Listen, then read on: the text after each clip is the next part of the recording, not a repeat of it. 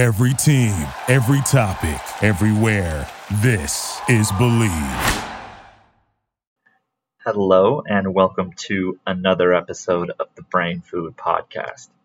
I am Casey Thomas, and today I want to talk to you about habits. Before I do, please be sure to leave me a rating and review. Let me know what you're thinking about all of these episodes that I am putting out for you. I love feedback both good and bad. I thrive on constructive criticism. So if you can, please do that. And also, if you can, please do subscribe. It really does help me out a whole bunch.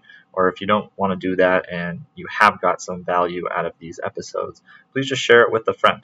I'd really appreciate it, and it really does help me grow this podcast. So, without further ado, let's dive into habits, which I think is a little bit of a sidestep from what we've been most frequently talking about, but is really, really important because without habit formation, it becomes very difficult to implement any kind of nutrition change. It's very easy to tell someone to eat chicken, rice, and broccoli all day long, but it's really hard to actually do that. How do we implement it? How do we make this a staple in our day to day lives and not a chore? And the way we do that is by creating habits. Here's an example How often do you brush your teeth? Hopefully, every day. this is just to show that there are some things that we have so ingrained in our lives that we don't mind doing them all the time. Probably, you know, the first few times you had to brush your teeth ever wasn't the most exciting thing in the world. But now it's not a chore. Now it's just part of the daily routine. And we want to make health and peak brain performance be part of our day to day routine. And we do that by talking about habits. And specifically, these concepts come straight out of psychology. That's my goal today is to talk about habit formation and the why behind what people do with their nutrition. So, a little bit about habits. The brain is hardwired to create habits wherever possible. The brain is lazy, okay? Habits save energy because they put some process on autopilot. It's a good thing that we do this, okay? The brain tries to be efficient. And a habit can be broken up into four parts. All right, so part one is a trigger. And this is just something to start the whole thing off, and it could literally be anything. Step two in a habit is a craving. So the trigger has made you want to seek out a specific response. And the, the key word there is want. Okay, so you have this craving, you have this desire to do this thing because the trigger came along. The third part of a habit is the response. And this is the actual act that is linked with the above trigger. Okay. And then the last part of the habit is some sort of reward. All right. There has to be a payoff for completing the response. And so here's an example. Let's say you're tired in the morning. All right. So now this feeling of tiredness is going to cue some desire with you. And let's say it's going to cue some coffee craving. All right. So what you do is you head to your local Starbucks and now you pick up your favorite brew. You then drink your coffee and you feel rejuvenated. All right. So the reward of this rejuvenation reinforces the process so that way you're more likely to do it again. If there was no reward, then the process wouldn't be reinforced and you probably wouldn't do it again. So here's where it gets interesting though, because all that's probably sounding a little bit familiar, maybe a little bit intuitive. I'm sure you guys have all heard of Pavlov's dogs. We're talking about conditioning responses here, but it works the same for us and our behaviors as well. But in your brain, whenever you complete a process for the very first time, it's kind of like navigating untrodden wilderness. It's very slow, it's very inefficient, it's very cumbersome, it takes a ton of energy. But if you walk the exact same route over and over and over again, you eventually create a path.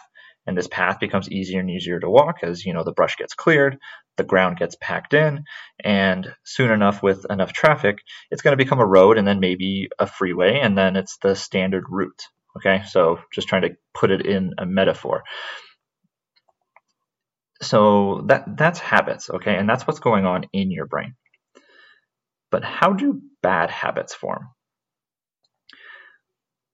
We run into serious problems when a short-term reward reinforces a particular process that is detrimental to us in the long term. And, and this is honestly the core, this is the root for all bad nutrition habits.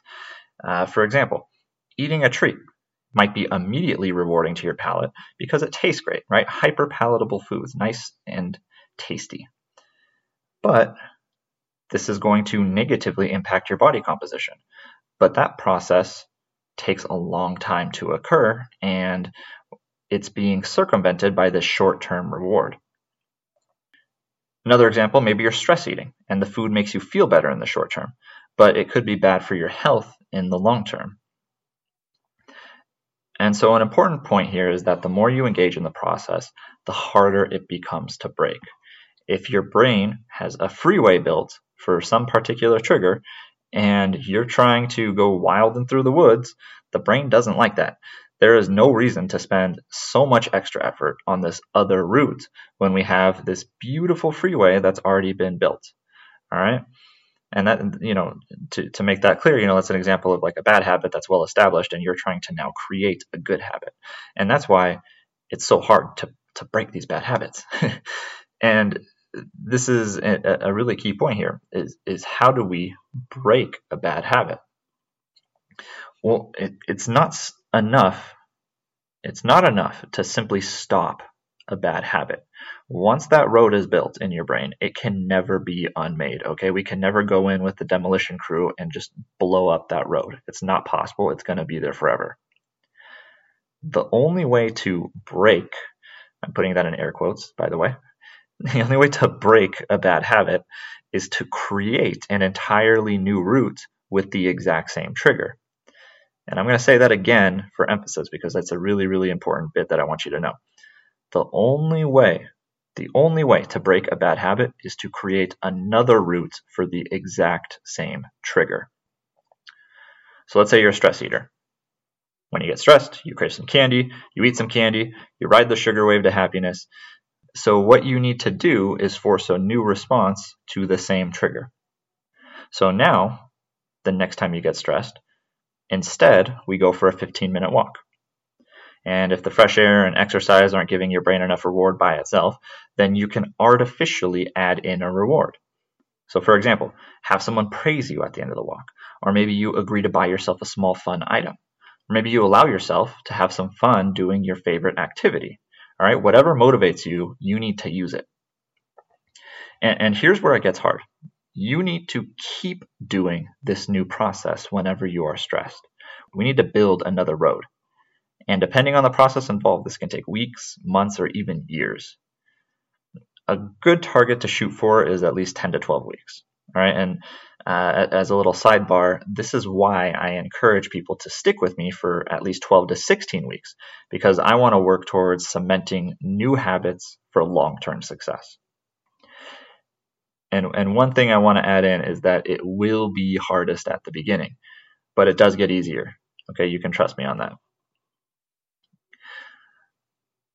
So let's set some expectations though. Let's say you've been walking in lieu of this stress eating response for 12 weeks. What can you expect? Well, now you have two equally appealing roads leading off from the same trigger. And so, all else being equal, now your brain has a 50 50 chance at going one way or another. And so, we're not quite out of the woods yet. It's going to be important for you to still be choosing the good habit more frequently than the bad habit right? That's the only requirement that you're choosing it more frequently than the bad habit. And eventually, you're hoping that the good habit becomes, you know, some major 20 lane freeway in your brain, while the bad habit stays just a dirt road. And only then, only by that time, will the brain say, hey, this is no contest. I'm going to take the route that the good habit has established. And this is where many people fail here because they feel that they were diligent for so long that they can start to relax. And then they start choosing the bad habit, you know, maybe six out of 10 times instead of one out of 10 times. And then it just eventually reverts itself back to square one. So, just some final thoughts here though. People tell me bad habits are difficult to break, and that's certainly true. But you know what else is hard to break? Good habits. Your actions, your actions, what you do, these will reinforce and support future actions. And you need to choose good habits to reinforce. And what I really want you to remember from this, if you take nothing else from this podcast, is that you can't simply look to cut out a bad habit from your life. All right, you can't just cut it out. It's not going to work. You have to replace it.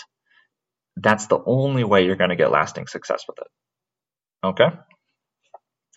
All right, I'll stop there.